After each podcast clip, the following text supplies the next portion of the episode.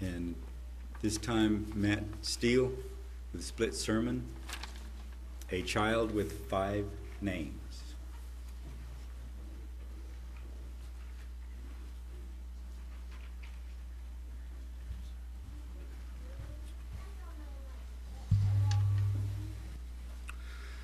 Good afternoon. Anybody here have five names? Larry, you have five names?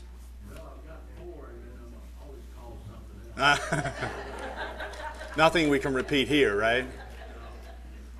Wow. Four names. We have any takers for four names? Four names. Can I ask what your four names are? I can ask, right? Anybody know the meaning of their names? Would you be willing to share the meaning of your name? In Russian, everybody takes their father's name, their grandfather's name, and the last name of your father. So it's, it's pretty long. And you get one name to yourself. Mr. Gregory. Lawrence and Laurel is a crown or victorious. Ray is sovereign ruler, and Gregory is watchman. I like that. I like that. I love to live up. Yeah. Aim high. Aim high. Anybody else? Other names? Mom in law back there. Alita from Althea meaning true, and Dennis is worshiper of God. True worshiper of God. I like it. Who else had their hand up? Fran? Bitter tree. Bitter free. It's interesting. Anybody else? Nobody's willing to. Okay. Larry, the Larry part, I'm not sure. It was an unusual name. My mother named me that. There wasn't anybody else around. Within two or three years, everybody had that name. Actually, my first name is the same. They've got it handed down through our family for hundreds of years. Mm-hmm. And Hughes was my father's, a favorite cousin of my father. The name White actually came from England. Uh, our family name uh, at one time was White.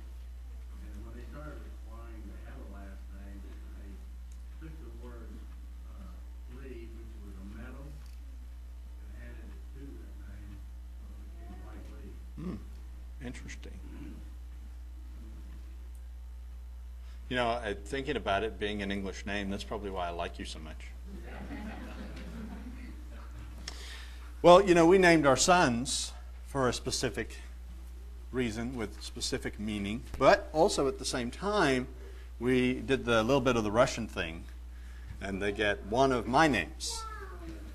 So uh, Benjamin is Benjamin Matthew, and uh, that means um, son of my right hand, who is God's gift.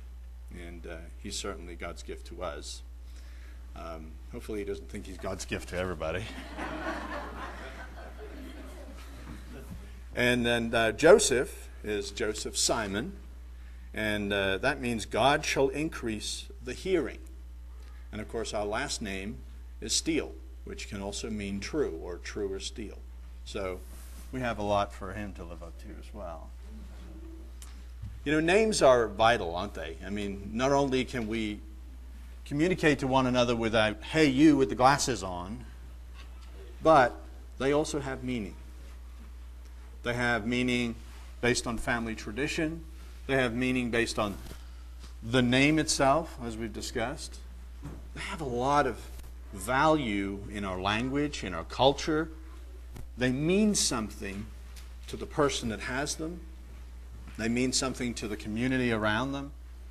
And in many cases, you know, sometimes we've lost some understanding of those meanings, you know, especially uh, the names that end in son, you know, being son of somebody.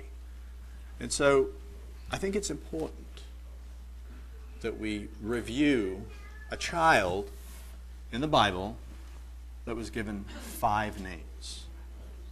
Five names. Important names. Important for us as humans, but also important because they were the names of God. So you know the child I'm talking about is found in Isaiah chapter 9 and verse 6. Isaiah 9, verse 6 For unto us a child is born, unto us a son is given, and the government will be on his shoulder, and his name will be called Wonderful, Counselor, Mighty God, Everlasting Father, Prince of Peace. Of the increase of his government and peace there will be no end upon the throne of David and over his kingdom to order it and establish it with judgment and justice from that time forward, even forever. The zeal of the Lord of hosts will perform this. So we have a child with five names. Five names to live up to. Five names of meaning for us as the one he was sent to, or the ones he was sent to. And we we're very familiar with this passage. In fact, it's been used verbatim in songs, Handel's Messiah being one of them. A beautiful piece. And I've often read this passage in conjunction with Isaiah 53. Isaiah 53, I don't know why, but I've always read these two passages together, especially at Passover time. Isaiah 53, just prior to the start of Passover, I would read these two together.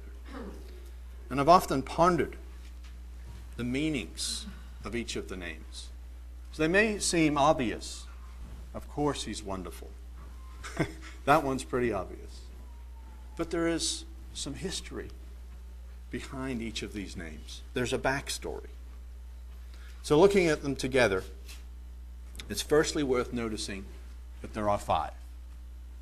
And anybody that is into numerology and biblical numbers can tell me what does five represent? Grace.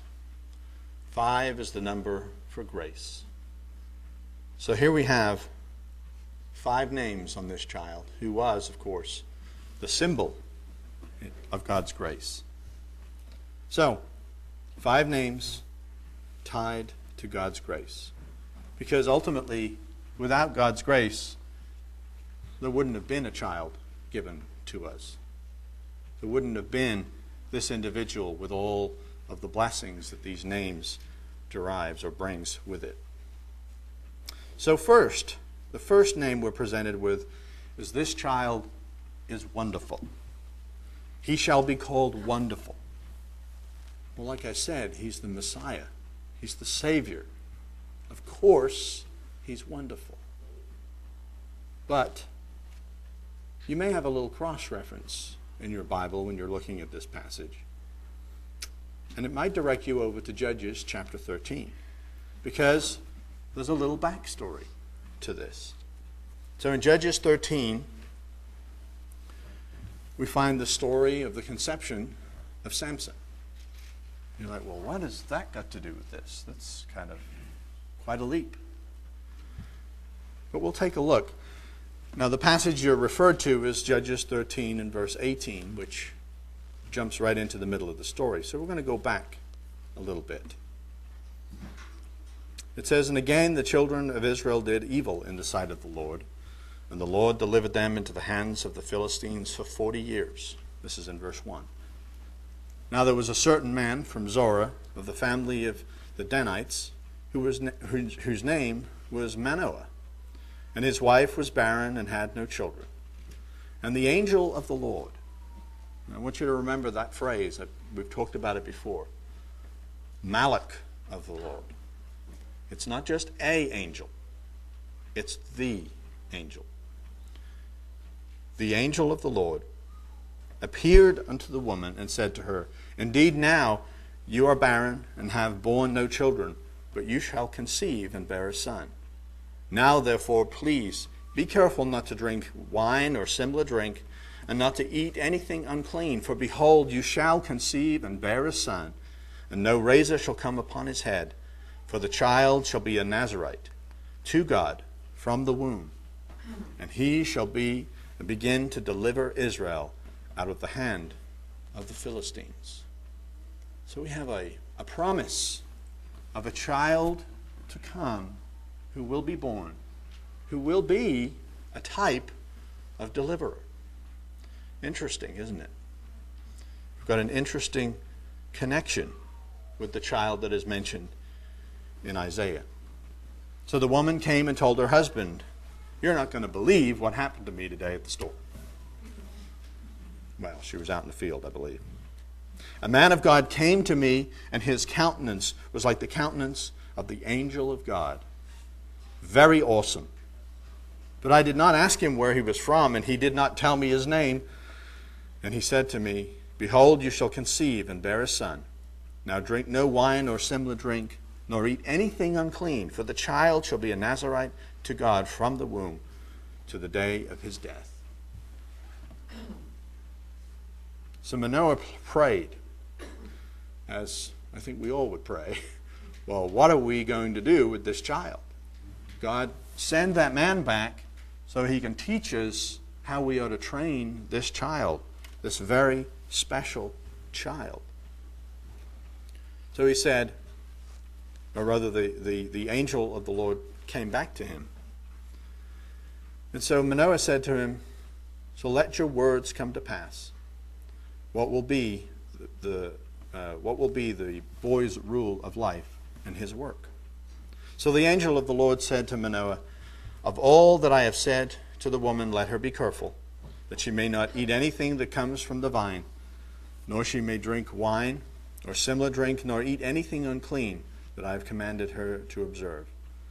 And then Manoah said to the angel of the Lord, Please, let us detain you, and, and, and we will prepare a young goat for you. And the angel of the Lord said unto Manoah, Though you detain me, I will not eat your food.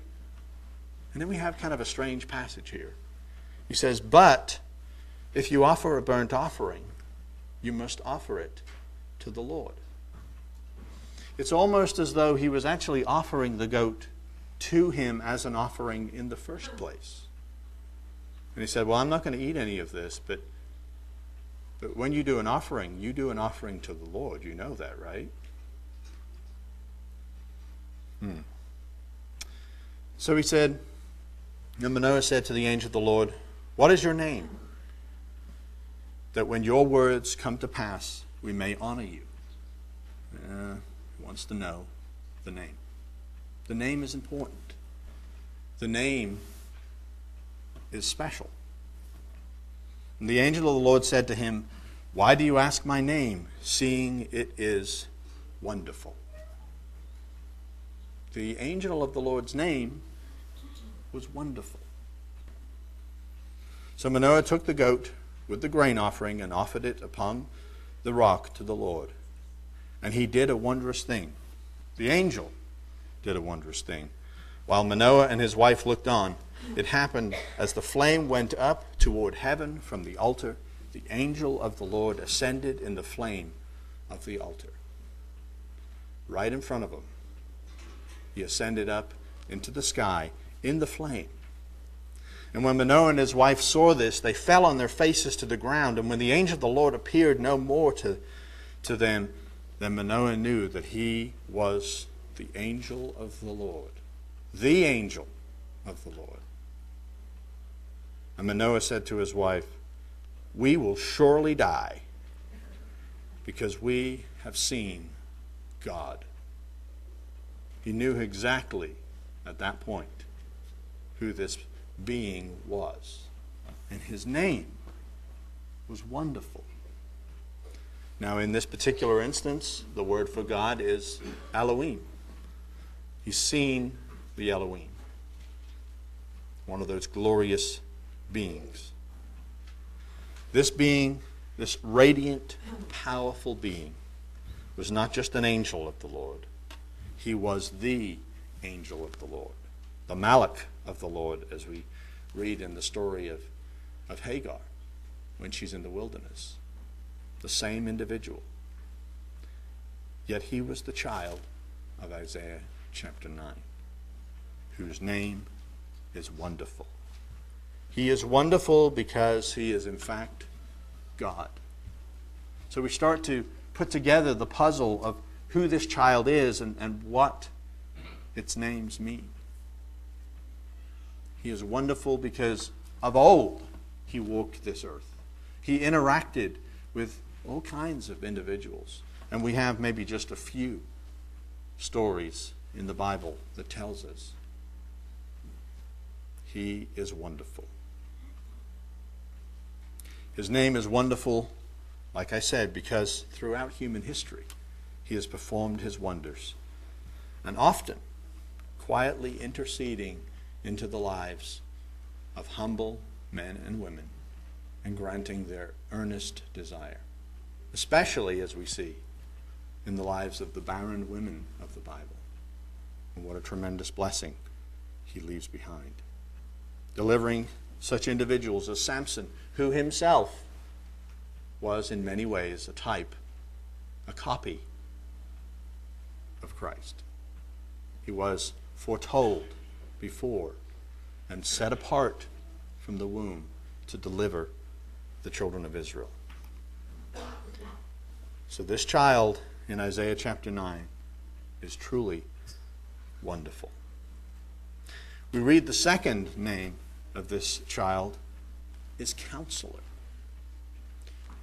In Hebrew, this word means exactly what you think it would mean counselor, advisor, consultant, one who gives advice, a guide for our journey through life.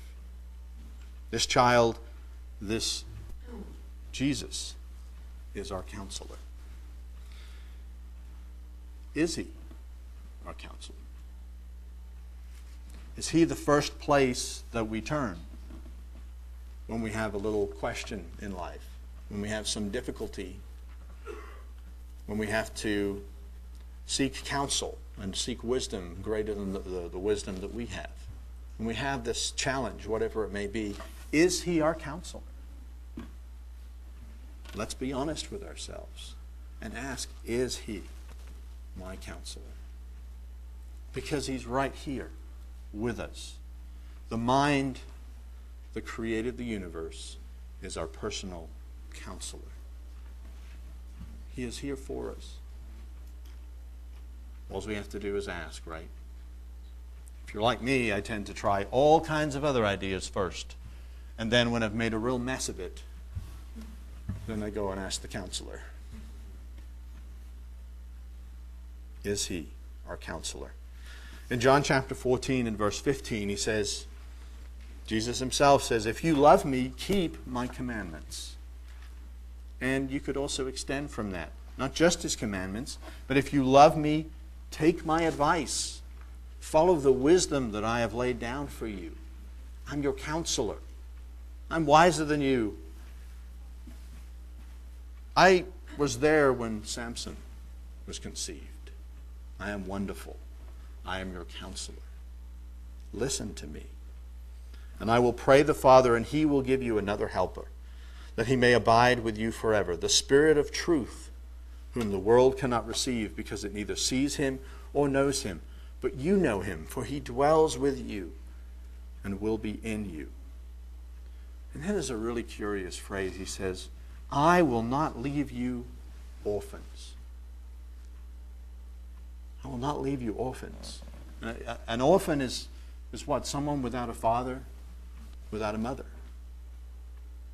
That is an orphan. He will not leave us parentless or fatherless. Why? Because He, He says, I will come to you. He is our counselor, He's our advisor, and through the Spirit dwelling in us, He is with us at every point, at every turn that we have a challenge or need His advice. He is our helper. You know, it's when we think about that, when we study that, we try and dwell on that, it is almost too wonderful to accept that He would dwell with me. Isn't it? He is wonderful. He is our counselor.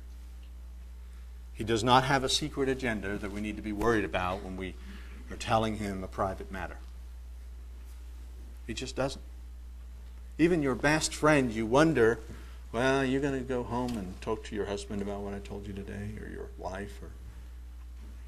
Not this counselor.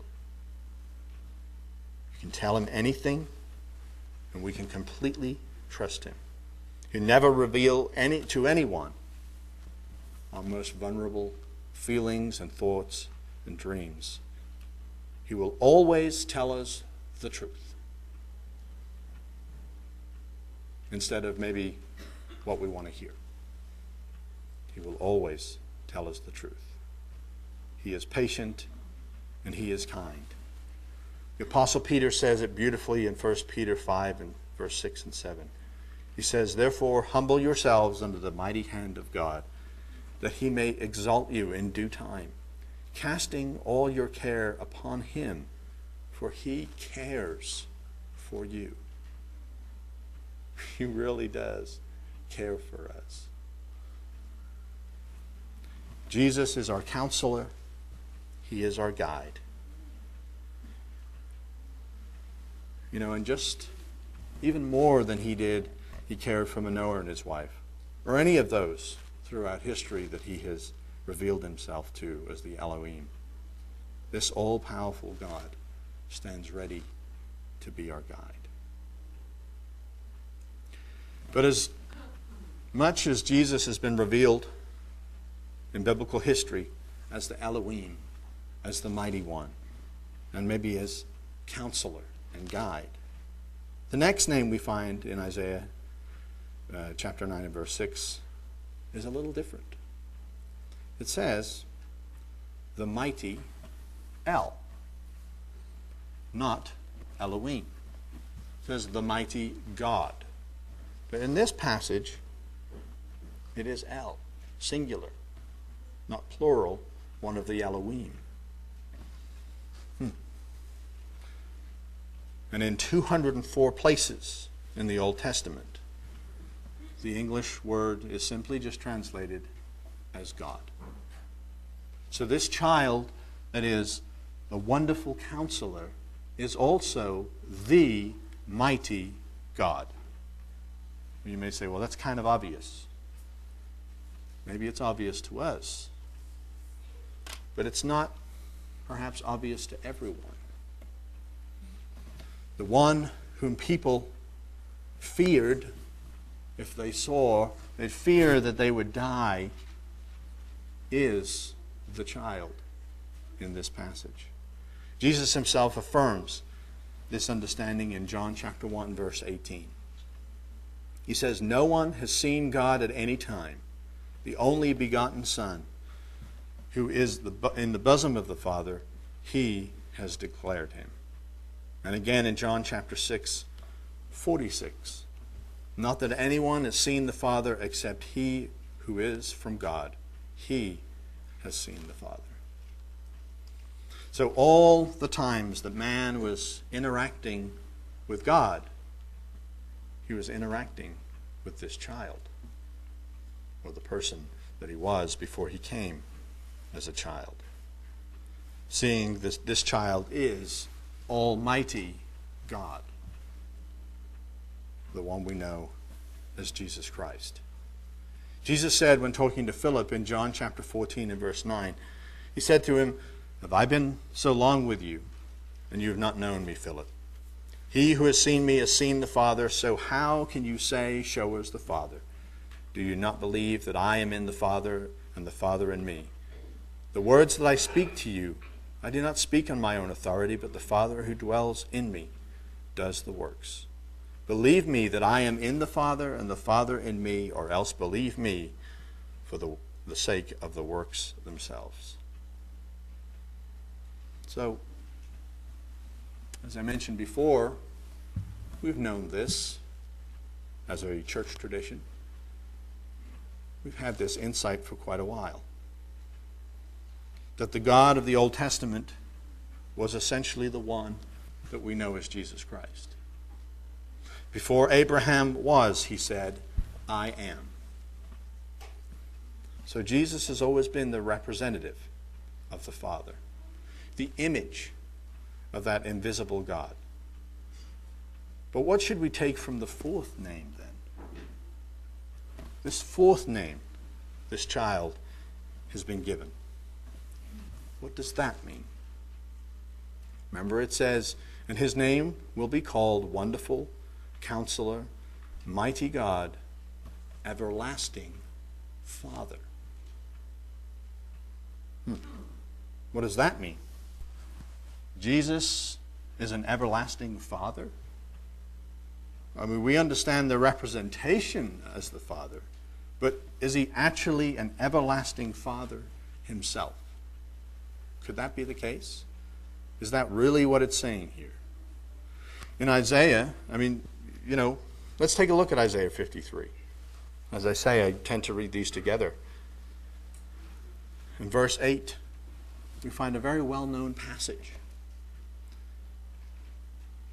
But it doesn't seem to, mi- to, to match with what we're getting here from Isaiah chapter 9.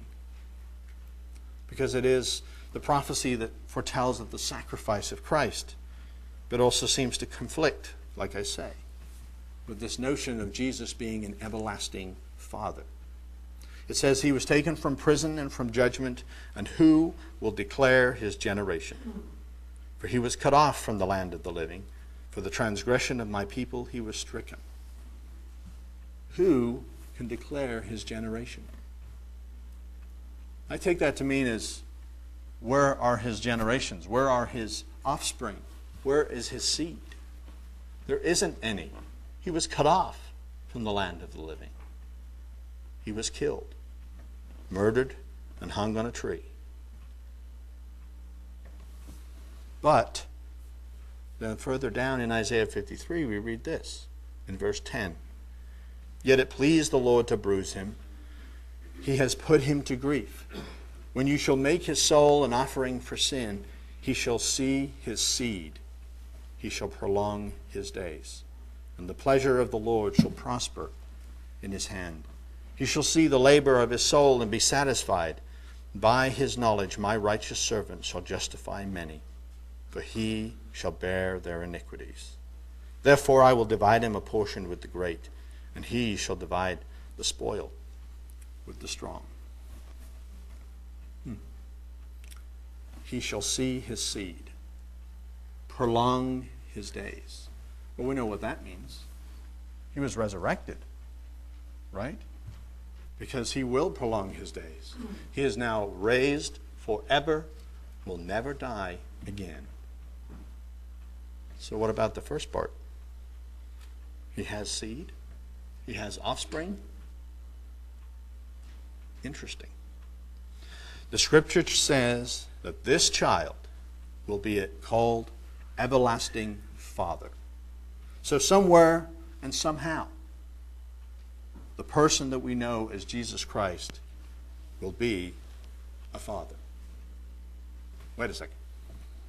That's impossible. That's impossible. We know in the scripture that he is called the Son, right? Everybody agree? He's called the Son. He's the image of the Father, but he's called the Son. He's the Son of God sent to do the bidding of his Father. So, how is it then that he could be an everlasting Father? Anybody have any ideas about that? How could a son be a father? It's a trick question, isn't it? Mr. Gregory. When I was very young, my father died, and my older brother kind of took his place as a brother, but as a father who looked after my needs, who supplied what I needed, who helped me, encouraged me, was uh, kind of in the place of a father. Mm. So Jesus can provide those things that a father would normally provide. So in that sense, he would be almost representative as a father. That's Right. how I hadn't thought of that. That is a very good analogy. There's certainly, um, you know, you can be adopted, uh, you know, and, and have a father in that sense, and, and your experience. But there's a there's a truth, a fundamental truth about being a father. You have to have been what first? A son. You cannot be a father if you weren't a son, because you cannot be. right? It's kind of obvious. So the idea that a individual can be both son and father are not incompatible. And so that's why we have the scripture that says, everlasting father, because he's never going to die. And he is a father to us. Like Mr. Gregory said, in the sense of that, or maybe something else. Another thing is that uh, we receive the Holy Spirit, not begotten, a new creature. The Holy Spirit comes from Jesus and the Father. So in that sense, he's passing his divine nature on to us. So as a father giving us life spiritually, so we can consider him in that sense as the source of our Yeah. life, spiritual life, coming from him and the Father. Absolutely. I, you know, there's, there's, I think there's a lot more in here, certainly than I have time for today. But I think it's beautiful that He is our Father in all intents and purposes, with our Heavenly Father in heaven. So, He is.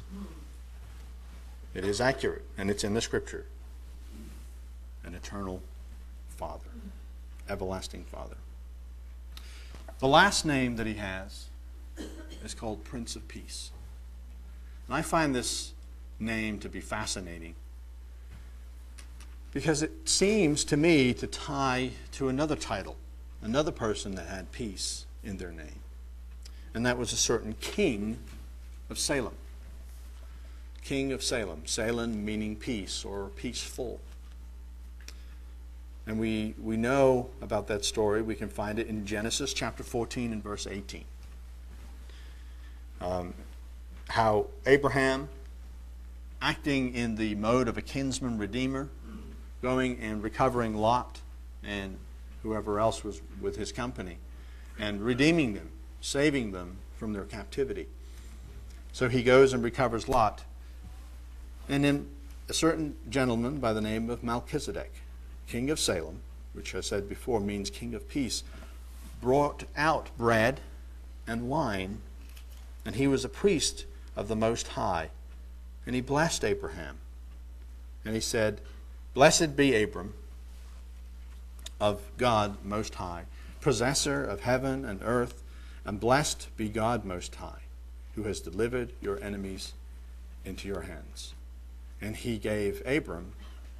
Uh, Uh, or rather, Abram gave Melchizedek a tithe of all that he had. So we have this interesting interchange. And again, some symbolism. This time, the symbolism is very familiar because we have the bread and the wine that Melchizedek brought out to Abraham. But we also have Abraham giving a tithe of his increase, of his spoils, as it were. Of course, later on we read that he disposes of the rest of it as well. But there's a symbolism there. Abraham was also acting as a kinsman redeemer in rescuing Lot and his family. So, this king of Salem, which means king of peace, brought out to Abraham bread and wine, being the symbols of Jesus' body and blood. The writer of Hebrews, as we know, also has something to say on this man, Melchizedek, the king of peace. He says in Hebrews chapter 7 and verse 1 For this Melchizedek, king of Salem, priest of the Most High God, who met Abraham returning from the slaughter of the kings and blessed him, to whom Abraham gave a tenth part of all, first being translated king of righteousness, and then also king of Salem, meaning king of peace without father, without mother, without genealogy, having neither beginning of days nor end of life, but made like the Son of God, remains a priest continually. And we can continue to read in this passage in Hebrews how Jesus is that high priest after the order of Melchizedek. And yet I like to wonder was he also the actual king of Salem. Yeah, maybe that's just my idea. but the imagery and the symbolism is still there. And there is a curious thing. Why would the Messiah be a priest after anybody else but himself? So it's certainly an enticing mystery. And I think one of those mysteries fully explained, hopefully, in the kingdom of God. But we know that Jesus Christ, who was once born as a babe, who was that child, who was given five names, will, in the end, put down all authority, will stop all wars, and all power will be under him, and he will establish that kind of peace on earth. He will do that. A kind of peace that has not existed since the time of Cain and Abel. I mean, since that time, there has been nothing but strife and turmoil and war and assault from one man to another, one woman to another, across mankind. But this Prince of Peace will put an end to that. In John chapter 14 and verse 27, Jesus also says that we can have that peace now. That we can have it in our lives now. Probably providing we remember to call upon Him as our counselor. But He says, Peace I leave with you, my peace I give you. Not as the world gives, do I give you. Let not your heart be troubled, neither let it be afraid. You have heard me say to you, I am going away and coming back to you. If you loved me, you would rejoice, because I said, I am going to the Father, for my Father is greater than I. So we have a child with five names. And it says that he is given to us. The government will be upon his shoulders. His name will be called Wonderful Counselor, the Mighty God, the Everlasting Father, the Prince of Peace. Amen.